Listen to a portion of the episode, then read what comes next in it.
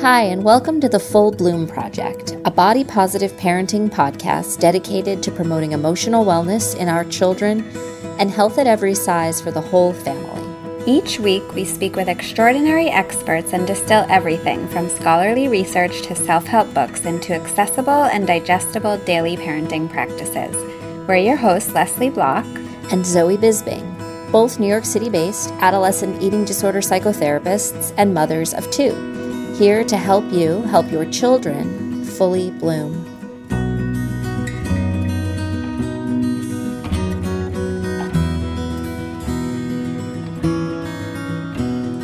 This episode is brought to you by the ABCs of Body Positive Parenting. Our signature virtual guides provide additional research and resources to help you put body positive parenting into action so you and your care providers can help your children fully bloom.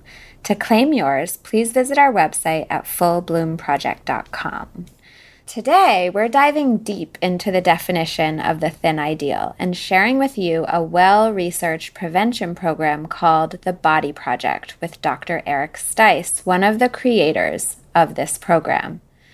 The dissonance based body acceptance program helps people of all ages resist cultural pressures to conform to thin appearance ideals. The Body Project is supported by more research than any other body image program and has been found to reduce the onset of eating disorders. All body positive parents, especially those of older kids, tweens, and teens, need to know about this program. And there is no one better to talk to us about it than Eric Stice himself. As a senior research scientist at Oregon Research Institute, his research focuses on identifying risk factors that predict onset of eating disorders, and we're thrilled to have him here. Welcome, Eric, to the Full Bloom Project. Thank you. It's a pleasure to be here. So, uh, we want to just start by getting to know you a little bit um, and having our listeners understand who you are and how you came to pioneer this body acceptance program. Yeah, well, we uh, were interested in graduate school, my wife and I, uh, in examples of uh, psychiatric problems that are influenced by culture. She's a sociologist and I'm a clinical psychologist, so we're really interested in culture bound syndromes and eating disorders seem to represent the perfect example of that in the sense that there was a lot of a lot of belief at that time that pursuit of the thin beauty ideal was an important generative factor for causing eating disorders. So we decided to kind of really dive deep into it. And at that point in time, there was actually very little research on the risk factors for eating disorders and very few effective prevention programs. In fact, none at that time. So, what did you guys, how did you guys start? Yeah, we were really interested. At, at that point in time, it was just everybody saying, oh, wow, the supermodels are getting thinner, uh, Playboy centerfolds are getting thinner, Miss America contestants are getting thinner.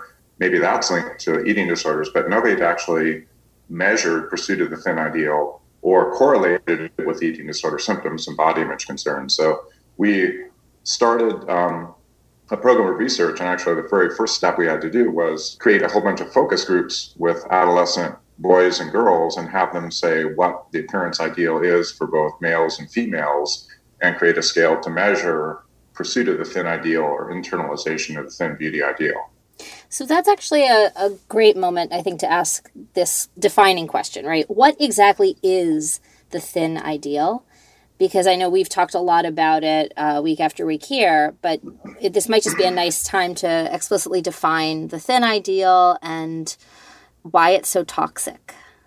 Yeah, so you know, it was an emergent idea. Nobody had created a scale to measure that. Um, so we decided that we'd really kind of have a whole bunch of young adolescents kind of tell us what they were pressured in terms of appearance ideal for both the genders. And, you know, for women, the beauty ideal right now centers around thinness as well as muscularity and fitness and perfect or flawless complexion. So freckles aren't horribly popular and other things that that cause you know rosacea or something like that that affect kind of how somebody appears. So it's really you know what was represented in fashion and beauty magazines back in the 90s, which now has found a home on social media. But it's you know it's a relatively complex and narrow beauty ideal. There's not a whole wide range of beauty according to it. It's really just very narrowly defined. For men, it also involves more muscularity, and you know that's equally narrow in terms of a, an appearance ideal that we define as a culture. And what have you what have you found like what made you narrow in on this specifically and realize this was such a huge risk factor or the most important risk factor in your in your research? Well, what we uh, originally did, and it was kind of a fun sort of thing intellectually, but I read all the published papers. One of my professors at Arizona State University, Charlene Wilczek, gave me her file of all the papers on eating disorders.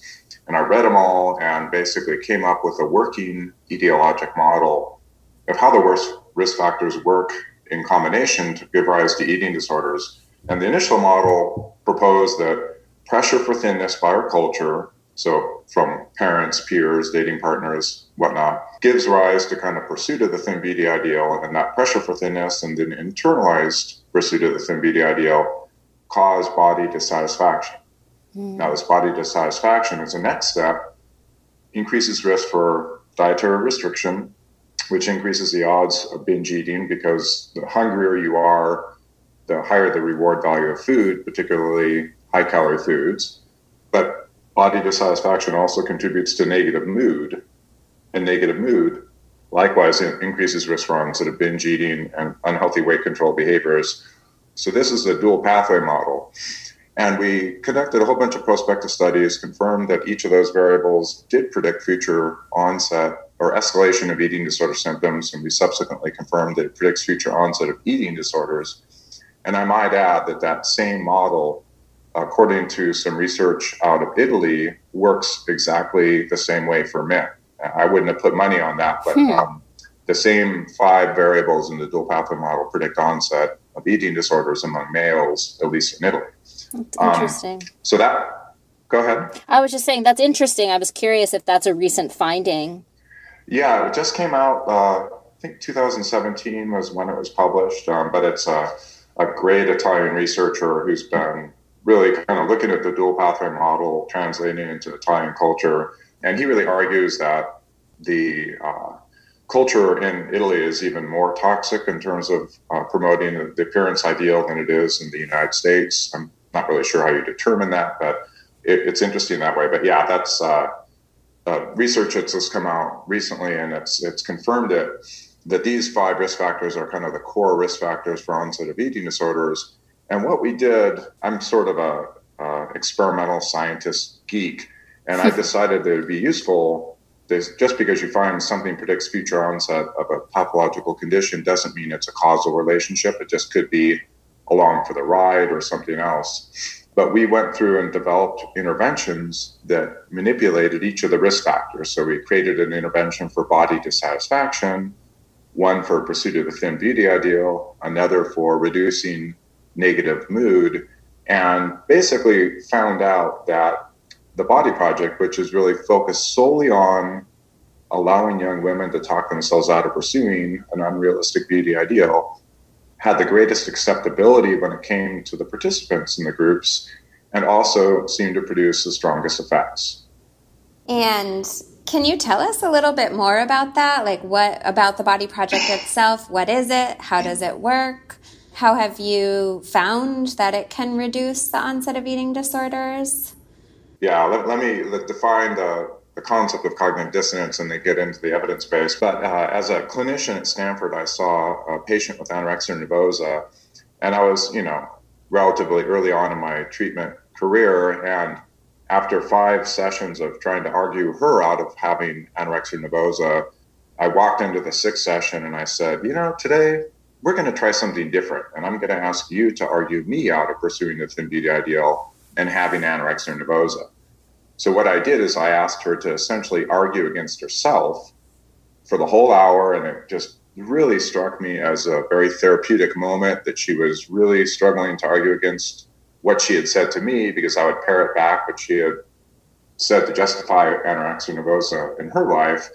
And it just seemed really useful. So we decided to create an eating disorder prevention program where we basically gave young women a chance to argue against pursuing the thin beauty ideal.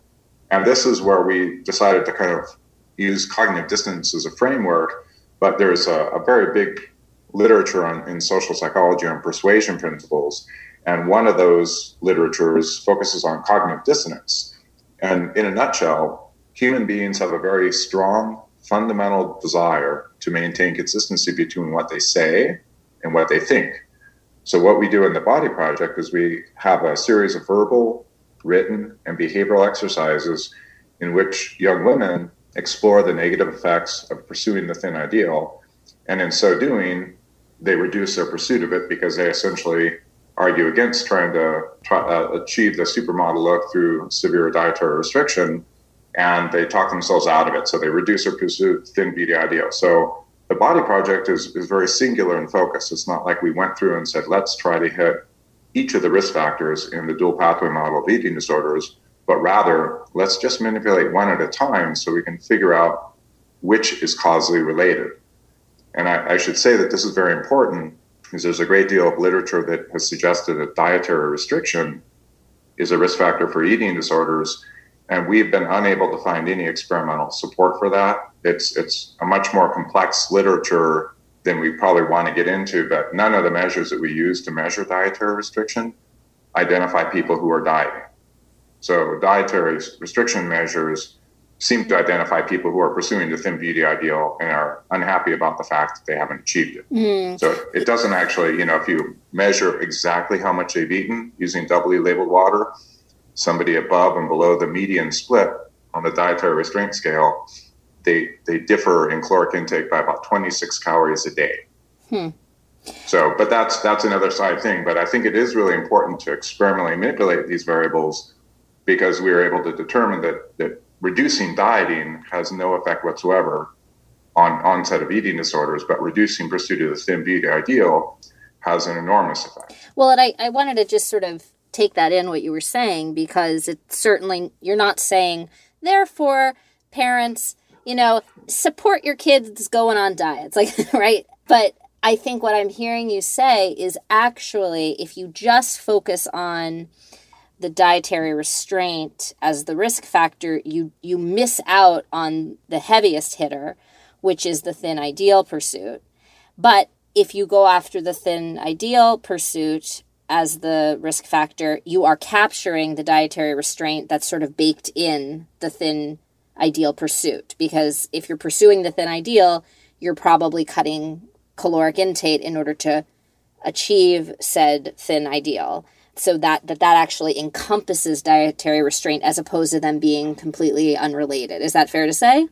Uh, no, not no? really. But it's uh, it's a complex situation. But here's two facts that are, I think, very important. So a dietary restraint measure that measures that we've used to predict onset of eating disorders aren't valid. They don't identify people who are eating less. Mm-hmm. Typically, people who have high dietary restraint scores are overweight and not underweight. It never predicts weight loss. But the most important thing is there's been three interventions that got people to stop dieting, and they had no effect on eating pathology. But the one that the experiment that I thought that was the most telling is a couple of years ago. It hit a graduate student and I, Katherine Presnell, that what we should do is take people who identify as dieters and randomly assign them to either diet like they normally diet, which is not eating less calories, we've learned, or not to diet. And what happened is when people are, are dieting like they normally diet, they don't lose any weight at all. They stay totally flat. But when they don't diet, they gain weight. So dietary restraint scales actually identify people with an overeating tendencies that curb it in a transitory fashion, but it's it's not the variable that we all think it is. So it's a very complex mm. literature. But uh, I will say that the more hours that you go without caloric intake, the more you reward circuitry activates when you look at pictures of foods, taste pictures of foods, and anticipate tasting pictures of foods. So true caloric restriction, which is very rare in the real world, does increase the reward value of food and probably increases your odds of binge eating even though we don't know how to measure dietary restriction very well. So, what have you found, just coming back to the thin ideal, because it sounds like you kind of identified that risk factor and explored ways to manipulate it or target it and found that they were effective. And it it came in the form of the dissonance model. Is that correct? That that methodology created a reduction in the pursuit of the thin ideal Right. Yeah. So dissonance interventions, and it's a broader construct. We use cognitive dissonance to prevent obesity and to prevent depression as well, and it works in those other fields. Uh, within the context of eating disorders, we just basically have the participants go through and discuss only the costs of pursuing the thin beauty ideal, never the benefits. And we've done, at this point in time, there's been 55 trials have been conducted with uh, evaluating the body project or kind of derivatives thereof. And there's a really crystal clear evidence that if you randomly assign people to the body project, let young women talk themselves out of pursuing the thin beauty ideal, it reduces pursuit of the thin ideal like it should. It actually even reduces reward circuitry response to supermodels. So this is one of my favorite studies is we randomly assign people to complete the body project or just an educational brochure control condition, showed them pictures of supermodels and average weight women before and after. And what we found is that at baseline, when people looked at supermodels, very thin models, it activated the caudate and other reward and attention circuitry very strongly. But after they got through, went through the body project, that effect went away and they actually showed greater reward reaching response to average weight people, like real bodies, as hmm. opposed to the, the thin idea. That's so remarkable and like and just it's super exciting for me as as um, a clinician, but also as a parent, you know, of, of young girls. Um, even though it sounds like it, in your research or with the Italian study, it's beyond girls potentially that the impact of doing at least at this point in time the body project has on our girls and and, and potentially boys. Has there has the body project been studied with boys and men? Yes, yes. Tiffany Brown has conducted um, trials evaluating the body project adapted for men uh, and found it to be very effective for heterosexual men, homosexual men, and uh, there's a researcher uh, down in Mexico who's been running co-ed groups, and she gets really beautiful facts. So the body project works for both genders we focused on women because they have higher risk for eating disorders, but it, it seems to work very well for both men and women. I should say that I think one of the reasons why the Body Project works so well is because it targets the very uh, a very early risk factor. So reducing pursuit of thin beauty ideal seems to also decrease body dissatisfaction, reduce negative affect, reduce unhealthy weight control behaviors, and reduce eating disorder symptoms and future onset.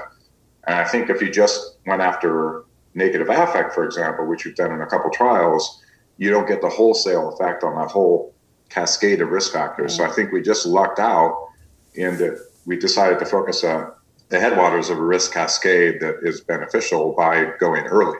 And quite frankly, new findings that just came out 2017 suggest that psychosocial impairment, so not getting that not getting along with your family, your peers, your schoolmates is actually the best risk factor for predicting onset of eating disorders, beating mm. out even pursuit of the thin beauty ideal. And what we are learning is basically for a lot of adolescents, they really struggle to fit in and feel loved and accepted. And they turn to pursuing the culturally sanctioned beauty ideal to gain that social acceptance. Yeah. So we're believing now that we could actually go one step further back and promote psychosocial functioning, helping people get along well with people, have positive, rewarding relationships with them. And that might work even better than the body project, but that's going to take us probably 10 years to sort that out. Well, we'll stay tuned for sure. But as parents and for the parents listening, I'm wondering what, if any, what your thoughts are on the interventions of the Body Project being adapted to a parenting practice? If so, how? Or if not, what should a parent listening to this podcast take away? Well, I think uh, the combination of, of research on the etiology of eating disorders conducted in the broader field would suggest that sending your kid a message that they're valued and loved the way they are and they don't have to conform to a particular appearance ideal to be appreciated is a really critical message as parents. And I'm a parent as well, and I think it's essential for both boys and girls and the folks who fall in between. But the, the interesting thing about the Body Project is it's a series of activities. A lot of those activities are simple Socratic questions that you ask your kid what is the thin beauty ideal? What is it defining? How do you define it?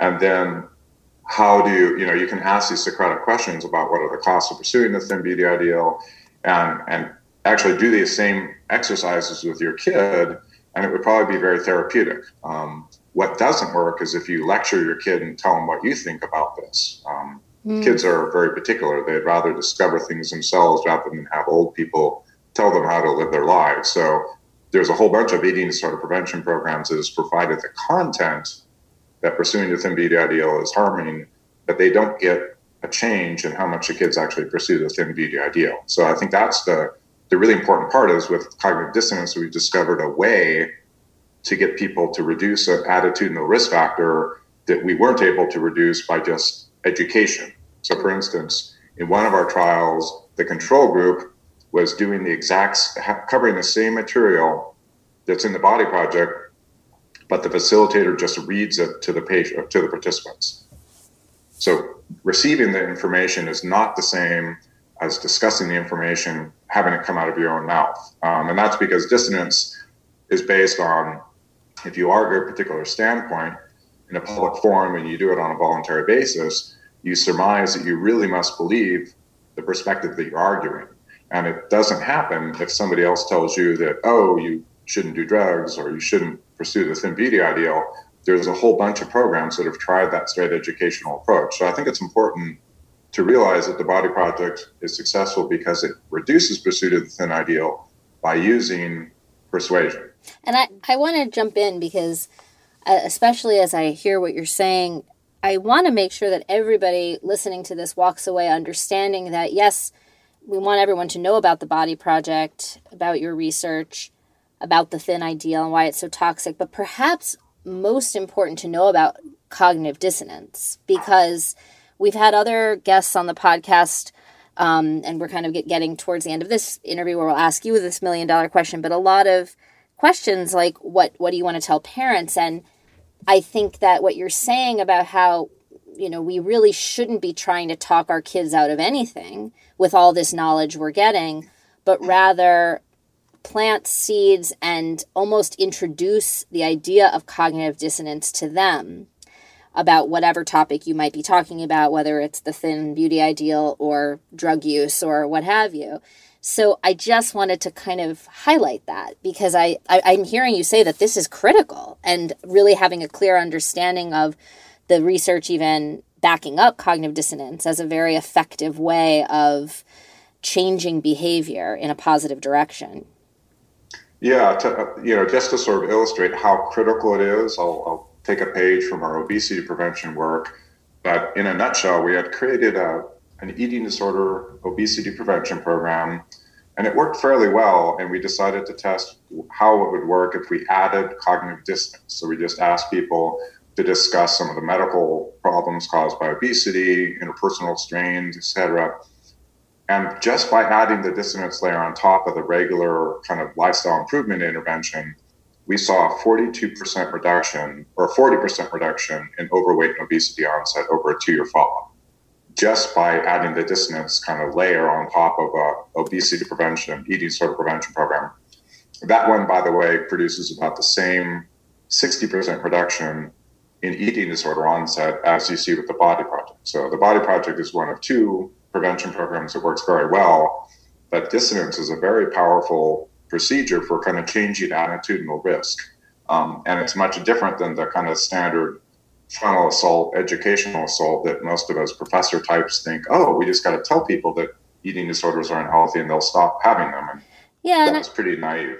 And I, I want to just say because um, there, there's sort of a, a bit of a debate right now going on about like this term obesity and sort of how we want to think about that epidemic because I think we we embrace that health at every size paradigm here, but I think what's interesting about what you're saying is that even within that obesity prevention program, the whole program, but also the cognitive dissonance piece, it's people talking to themselves, hopefully in a compassionate way, around this issue, as opposed to being kind of lectured by someone else, which can bring up power struggle issues or power differentials and can actually be kind of stigmatizing or shaming. What you're describing is if someone's talking to themselves and creating dissonance within themselves that I don't know if you agree, but that that actually does seem a, like a bit a bit of a kinder more just way of delivering this information as well. Yeah, I mean, I think they hear the message because they're arguing the perspective, and you know, there's there's pros and cons of virtually everything, um, and so just giving people some space to talk about the costs of alcohol use or you know unprotected sexual behavior, it would totally talk people out of engaging those risky behaviors. So I think it's a really cool strategy of kind of getting people to internalize it, but there's a lot of facets to dissonance induction. So it has to be voluntary it has to be publicly accountable. So we put like a video camera in the room to make people feel more accountable for talking out against pursuing the thin beauty ideal. But what's really crazy is uh, in a trial that we're just wrapping up this month, we compared the effects of the Body Project when implemented by other college students to college students, mm. so hmm. peer educators, versus clinicians like the three of us.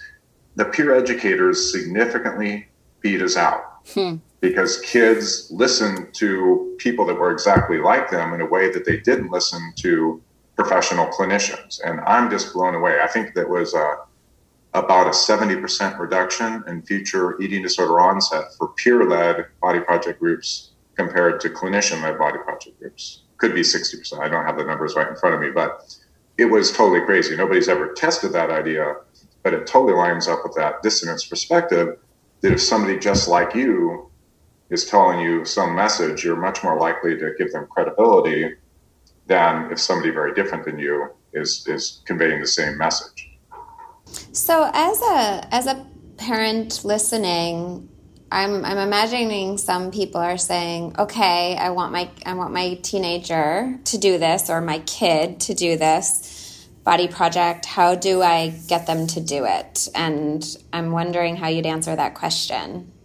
You know, that's a, you know, if they're at one of the 150 to 200 universities that's implementing the body project, it's very possible that they could kind of go avail themselves of that. The groups that are offered uh, there, like at the University of Texas, we've been offering body project groups forever, and there's a, a steady, nice demand from the community. But if I were a parent, I would probably encourage my uh, school counselors to offer body project groups at the local high schools, at the local college.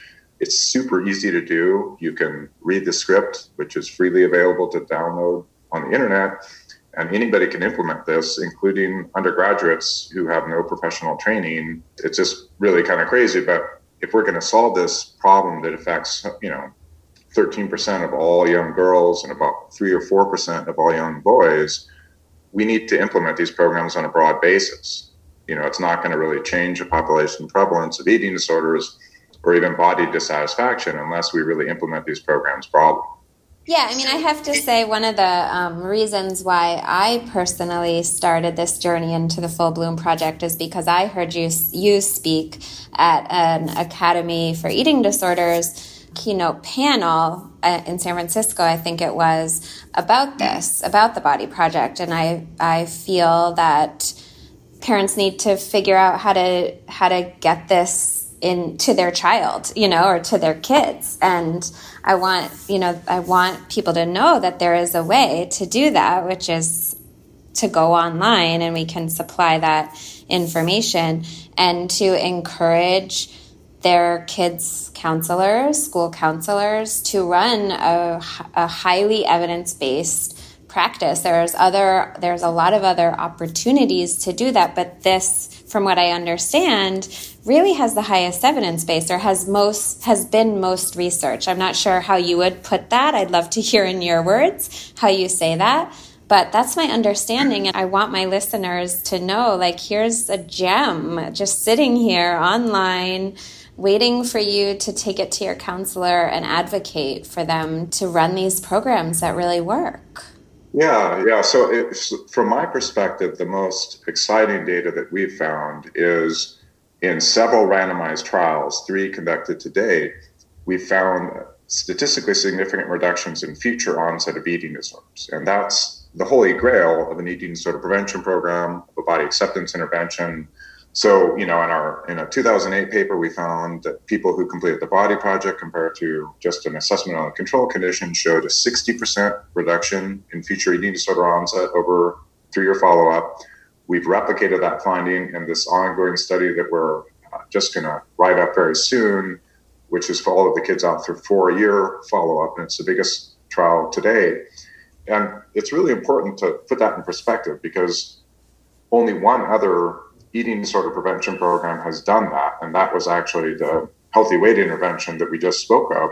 Those are the only two eating disorder prevention programs that have been shown to reduce blinded interviewer assessed onset of eating disorders over multi-year follow-up. So it's really exciting. Uh, NIH back in the mid 90s decreed that um, the first eating disorder prevention program was such an abysmal failure that they weren't going to fund any more research hmm. trying to conduct uh, body image or you know uh, eating disorder prevention programs. And luckily, we pushed forward with it and got some uh, funding from the Hogg Foundation in Austin, Texas, that allowed us to really kind of take off with this, and it's been really good.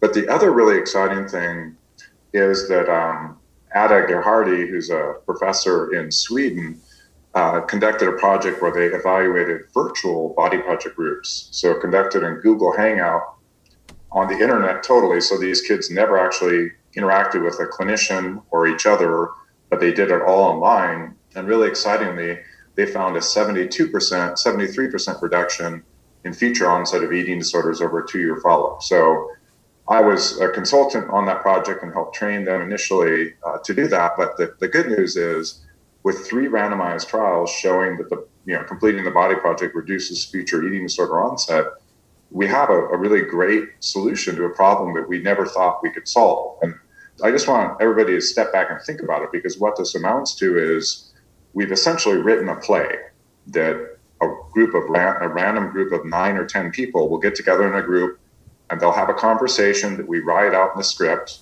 and that conversation reduces the odds that kid is going to show onset of an eating disorder is just phenomenal like four hours of an intervention to reduce a psychiatric disorder like that is much better than we ever expected and you know it's obviously critical because eating disorders have the highest mortality rate of any psychiatric condition which is underappreciated but it's this is a really exciting time to be mm-hmm. kind of in this field. You know, and I first of all, especially as you said it, it's really it's it's phenomenal, and I'm I'm imagining that young people that might even fall prey to subclinical eating disorders would be helped as well. That that would be prevented as well, like a subclinical presentation. And and yeah, I, that's included. Yeah. Yeah, that's included. So what I'm thinking is, yes, I want everybody listening to grab the script and read it, and yeah, maybe introduce some Socratic questioning at home using the material. But really, this is a call to action. This is like a call to everyone listening, parents, care providers, school counselors, to do some kind of like community organizing and almost make this a little bit more mainstream, whether it's getting a group going after school or at a camp or I mean any number of other kinds of clubs. I mean, it just it's it seems like it, the issue is not there's no question around whether or not this is effective. Perhaps the question is about how do you effectively mobilize and we've had other conversations about activism and I feel like this is I don't know, I feel like it's a call to action. Yeah, absolutely. And I, I should say that we actually uh, did a paper with a German student, Sina Mueller, uh, maybe back in 2011, and we took all of the trials that we conducted to date, put them all in one data set, and asked the question of whether people who came into the trial with a, a threshold or subthreshold eating disorder baseline, whether they showed equal benefit to kids who didn't have an eating disorder. And the answer was no, they showed a four times greater benefit. So, in other words, hmm. the Body Project works four times better for people with eating disorders with them without eating disorders. So it's it's really crazy that way, and it actually prompted us to develop the Body Project treatment, which is a dissonance-based treatment for eating disorders, which is an eight-hour, eight-session group intervention. Uh, that in the best trials so far, we found a 55% abstinence rate after this this eight-hour intervention, and it's it's insane because it costs one twentieth the cost of cognitive behavioral therapy, which is considered the treatment of choice today. So I think we're going all sorts of good places to come up with really short, easy to deliver interventions that will prevent eating disorders and also treat them. It's exciting and thank you for doing so much research. I really i really appreciate the research side of this because there's i'm sure as you as a researcher see kind of so much. The good news is there's a lot of body positivity out there right now um, much more than probably when you started. Um, but I, I, I, imagine through your research lens some of it feels um, like all of your work it's kind of it's misguiding people a little bit and this is all of your work has helped you guide and guided you and guided you closer and closer to where you are right now and helped you refine.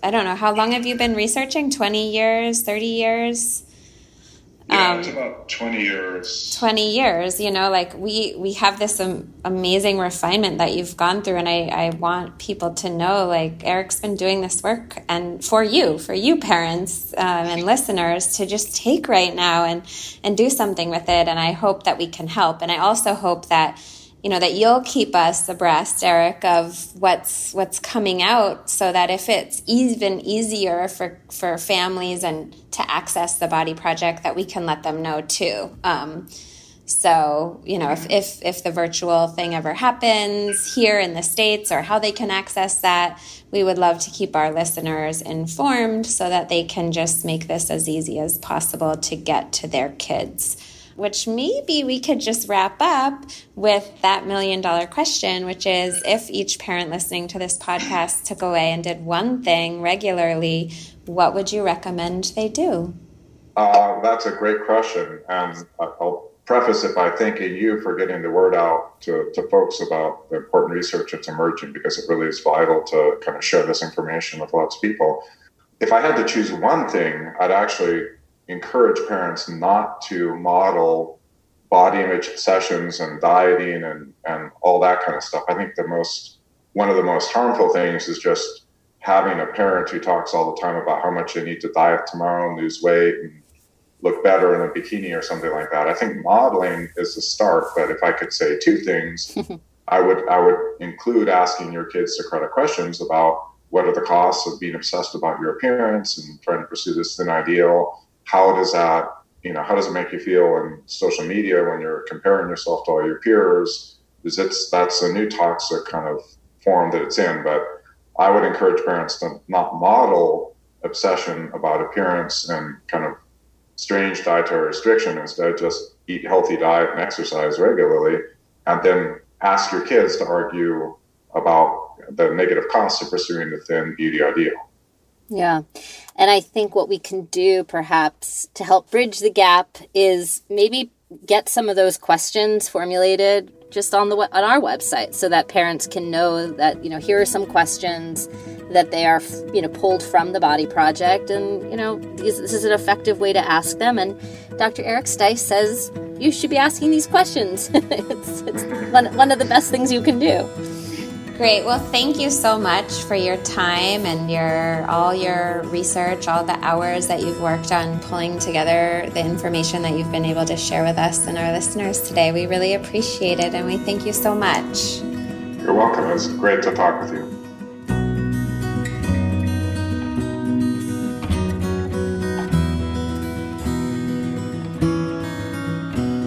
So, Leslie, you mentioned that you were inspired by hearing Eric talk at a conference that was at AED yes. in San Francisco.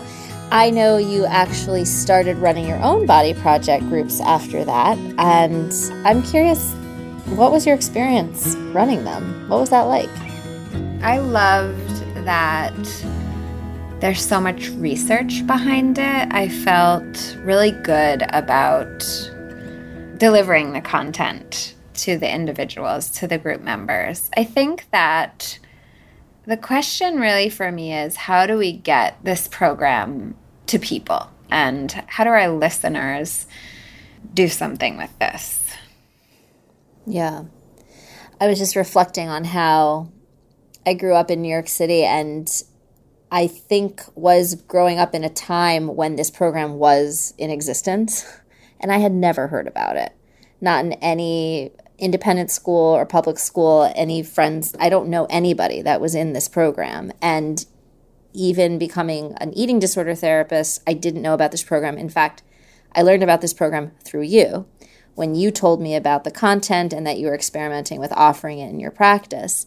And I think that reflecting, you know, talking to Eric and understanding what an incredible impact this material can have. And I mean, he is literally saying it the, the results are even better if a peer leads the group. So we could get these groups going in our practices, but that's not the point. The point is really to advocate for getting these groups in your community and having them be in some ways peer led. And so I guess I'm hoping maybe we can all listeners too like think together about what would it take to get the word out that these programs work, that they're accessible, they're free online, you know, we're putting it up on our website and it just requires some action. And I guess I'm finding myself curious like what's going on here that there's this really wonderful intervention that has the potential to really be incredibly protective. And yet, very few people know about it and very few people are doing it. So, I'm both venting about that and pondering that, and then just, I guess, asking you and everyone listening, what are we going to do about this? Yeah. I mean, as a parent myself, I could and should and want to go to my kids' school and talk to the administration about it, present it as an option, present the research, um, and see what happens. And mm-hmm. I feel like that's a lot of action on my part. It is. Yeah. And it's I think it's a big ask of all parents that are listening. But I, I feel so strongly about this resource that I think it's one of those big call to actions that mm-hmm. we just, I kind of want to make. After talking with Dr. Stice, I'm reminded this, the Body Project is why I started the Full Bloom Project. Mm-hmm.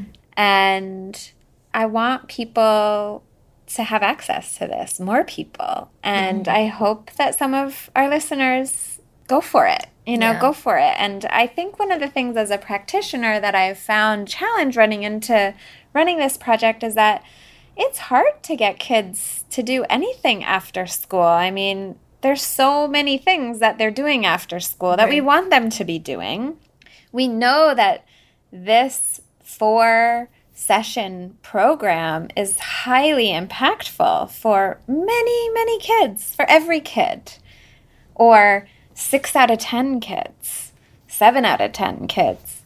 So I think the best place to do that is where they already are, you know, in school or in some type in their in their sports teams like it's possible but i don't think that kids want to go into a therapist's office mm-hmm. and parents don't want to send their kids into therapist's office for something like this i think it's better to be woven into something that mm-hmm. they're doing and you guys can correct me if i'm wrong parents if you want us to run virtual body project groups let us know but I think that's one of the challenges. Yeah. And I think, too, from previous conversation we had with Eric, this sort of the secret sauce of the body project. Yes, it's the content, but it's also the the delivery. It's having in the case of young people, young people talk each other out, talk themselves out of this idea, and it's not the same if like a health teacher is lecturing about this even though the content is still useful in the same way that he's saying like as parents we can take the scripts and i think that I would like to kind of repurpose those for, you know, typical conversation in my household as my kids get older. But really being able to think creatively, and we're going to keep thinking creatively too. I think we want to innovate in this sort of how do we figure out a way to mobilize young people to find each other and have this conversation as opposed to a more toxic conversation. And and that only four of these conversations right when specific topics are talked about in a certain way are enough. Only four right. of these conversations. Um, it's just it's mind blowing to me. It's exciting to me, but it's yeah. also a challenge. And so I think maybe that's a good place yes. to wrap up. Yes, I I think so too. And hope this episode has inspired all of you to think critically about that thin ideal and how you can help your kids really discover for themselves the value of rejecting it instead of internalizing it. And as always, we're interested in your take on today's episode and what new parenting practice our guest inspired in you. So do get in touch with us on Instagram at Full Bloom Project. And if you like what you're hearing, please consider leaving us a comment or rating on iTunes so more people can learn about the Full Bloom podcast. And tune back in next time for more body positive parenting wisdom.